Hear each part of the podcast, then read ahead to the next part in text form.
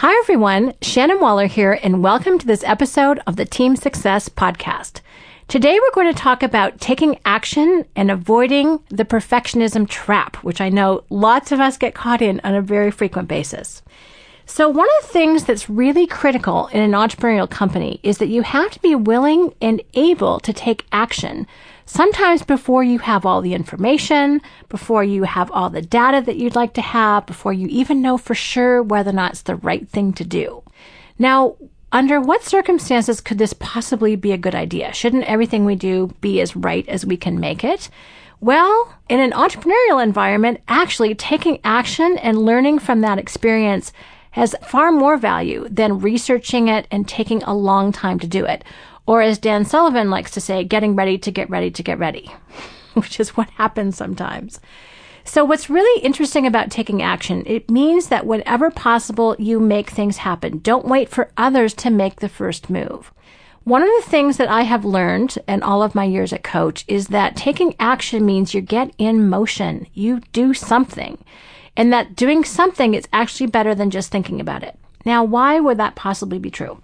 It's true because when you take action, you learn something. You find out whether or not it works. You find out when you talk to someone whether or not they responded the way that you wanted them to. If they did not respond the way you wanted them to, then you can learn and adapt to find a way that does work. You can learn whether or not the vendor that you're working with is actually the right one. You can do something on a small scale and experiment. You learn by doing. And it's kind of fascinating because if you look at the careers of successful entrepreneurs, especially the ones that we read about in the newspapers and magazines, you can see how they went out on a limb quite often. They certainly did not have everything packaged pretty, figured out. Usually their back end, they were making it up as they went along. Sometimes they sold things before it was even created. And that's how they learned. That's how it worked. And that's how they got started. So, in fact, taking action is one of the most important entrepreneurial traits. And I have to say, since we all work in entrepreneurial organizations or you know, have an entrepreneurial mindset, this is something that we need to be really capable of doing. And all of you take action. It's not that you don't. However, sometimes there are things that stop us. So I want to spend some time thinking about what those are because those little hesitations, those thoughts that mm, maybe I'm not quite ready yet, that actually is what slows down the process. Now, another thing to do is to really make sure that you take small steps. The thing about entrepreneurs, and I've got a great education from this from Babs Smith, actually, Dan's wife and business partner. She's the one who actually runs Strategic Coach, in case anyone's wondering. Is she really talked this through with me one day, and she said, Shannon, it's really important to know that in our size of a company, we experiment. We do a little bit of a test with a certain group of clients or prospects or whoever we're working, could be team members. We see how that goes. We learn from our experience, and then we go and do it again better. And we keep doing that process. We keep learning every single time we do it. So what's really important to remember is that it's vital to take small steps, do small experiments, find out what works, learn from your experience.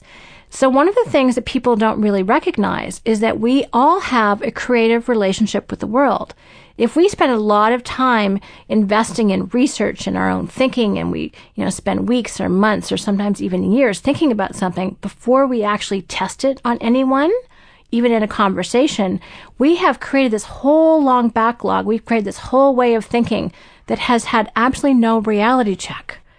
So one of the things that's actually a lot safer is to take your idea and bounce it off somebody. Could be a colleague, could be your boss, it could be a friend, Although you do want to make sure that whoever you're bouncing your idea off actually has some relevant experience to bring to it. Because one of the things that we've learned, well, actually, one of our rules is to always test things on check writers. Or in other ways to say that would be stakeholders. One of the things that does not work is to test it on friends who have absolutely no context or no clue as to your day to day reality. I did that one time. I came home with this new idea and I was like, great. And my dad and my husband were sitting on the couch and I said, hey guys, we're going to do this. What do you think? They're like, me, me, me, me. I was like, well, I'm not talking to you anymore about this. I was really mad. But then I went and talked to people who actually had a, frankly, more useful opinion. They eventually did come round, just so you know. I did convince them. But it was a good lesson for me. It's like, make sure, pay attention. Don't just tell everybody. Tell relevant people your idea so they can give you useful feedback. So that whole creative relationship with the world is such a fascinating way to think about things. It means that you're always learning, you're always testing, and there's a lot of freedom in that. There's a lot of freedom to try things on a small scale. Now, for those of you that are real risk takers, you're going to take bigger ones. For those of you that always mitigate your risk, this is actually how you can mitigate your risk because you're going to check it out with people before you do anything wild and crazy. But again, don't keep it all in your head. Make sure you bounce it off your audience. It could be in writing, it could be in person, it could be on a blog, it could be in a conversation as you walk down the street. It doesn't matter, but test out your thinking, test out your ideas, and be willing to get that reality check. That means you don't get married to a particular thought. You're willing to adapt your thinking, which is another key component of entrepreneurship, is that you're always thinking about your thinking. You don't just get wedded to a few ideas and stay married to them, even though, frankly, they're not a right fit for what you're doing anymore. We'll talk more about that in future episodes. I want to talk about being collaborative. So it's far more collaborative in this creative process to again work with other people and to test out your ideas. It doesn't have to be as scary as just trying to figure it all out yourself and having it be perfect. If I have to think about something that really shifted in my own career and made me A, a lot more fun to work with and B, a lot more effective, it was when I was able to break through the trap of perfectionism. Okay, so raise your hand if you're a card holding perfectionist. I think almost everyone's hand should go up.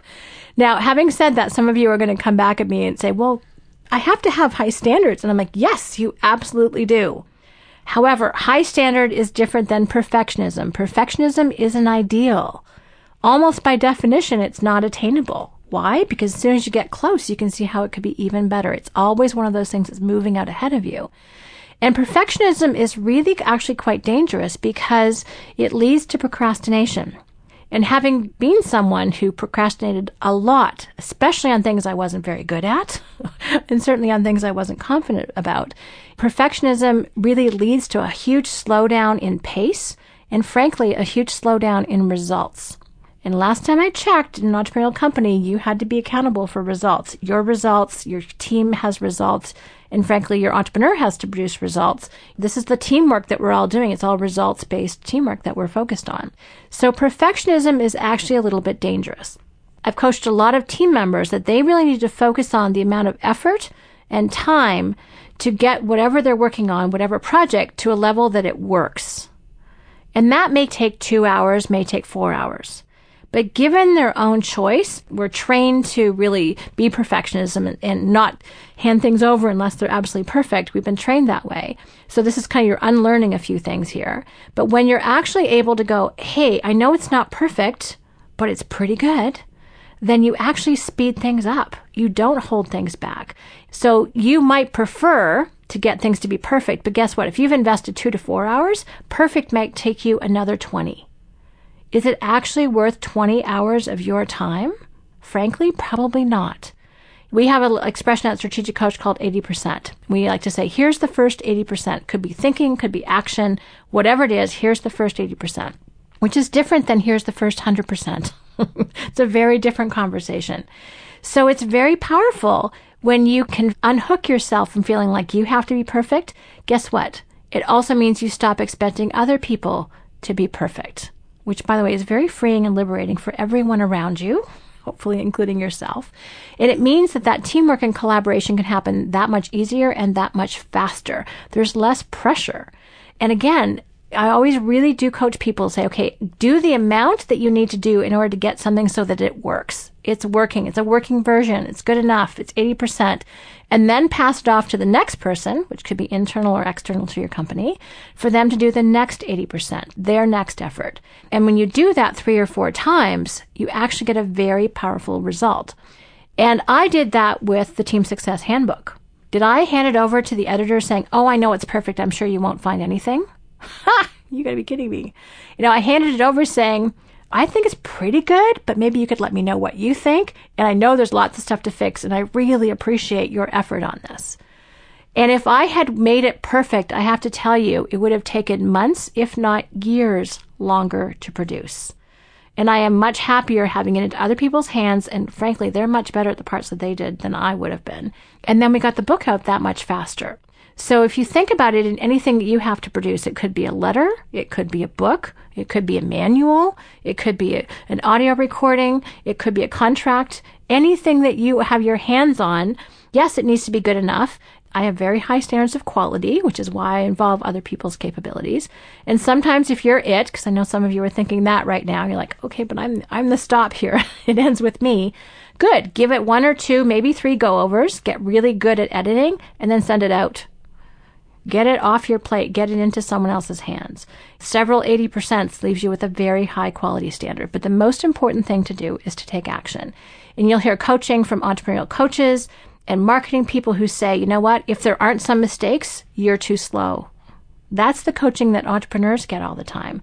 So the whole point here is to really take action. By all means, have high standards. You know, often lots of us are paid to do that, but don't be afraid. Don't get stuck in perfectionism. It will just stop you, slow you down, and reduce your effectiveness. So have some fun with taking action.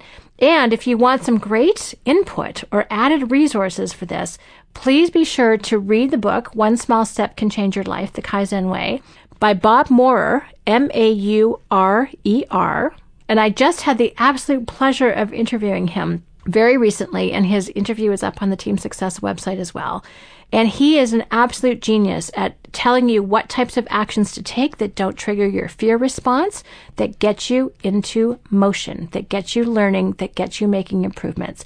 People who've never exercised, all of a sudden are exercising. People who quit smoking, never start up again. People who want business successes, they have those and they keep on with their healthy habits. So if you want some inspiration about how to take very small, effective actions that build into a phenomenal result, please be sure to both read his book and listen to the interview. It was so educational and I was so excited because it makes it so easy to take action. I hope this conversation has inspired you to take action, especially to break through something you've been procrastinating about so you can get going and achieve the success and results that you want with it. Thank you very much for listening. And as always, here's to your team success.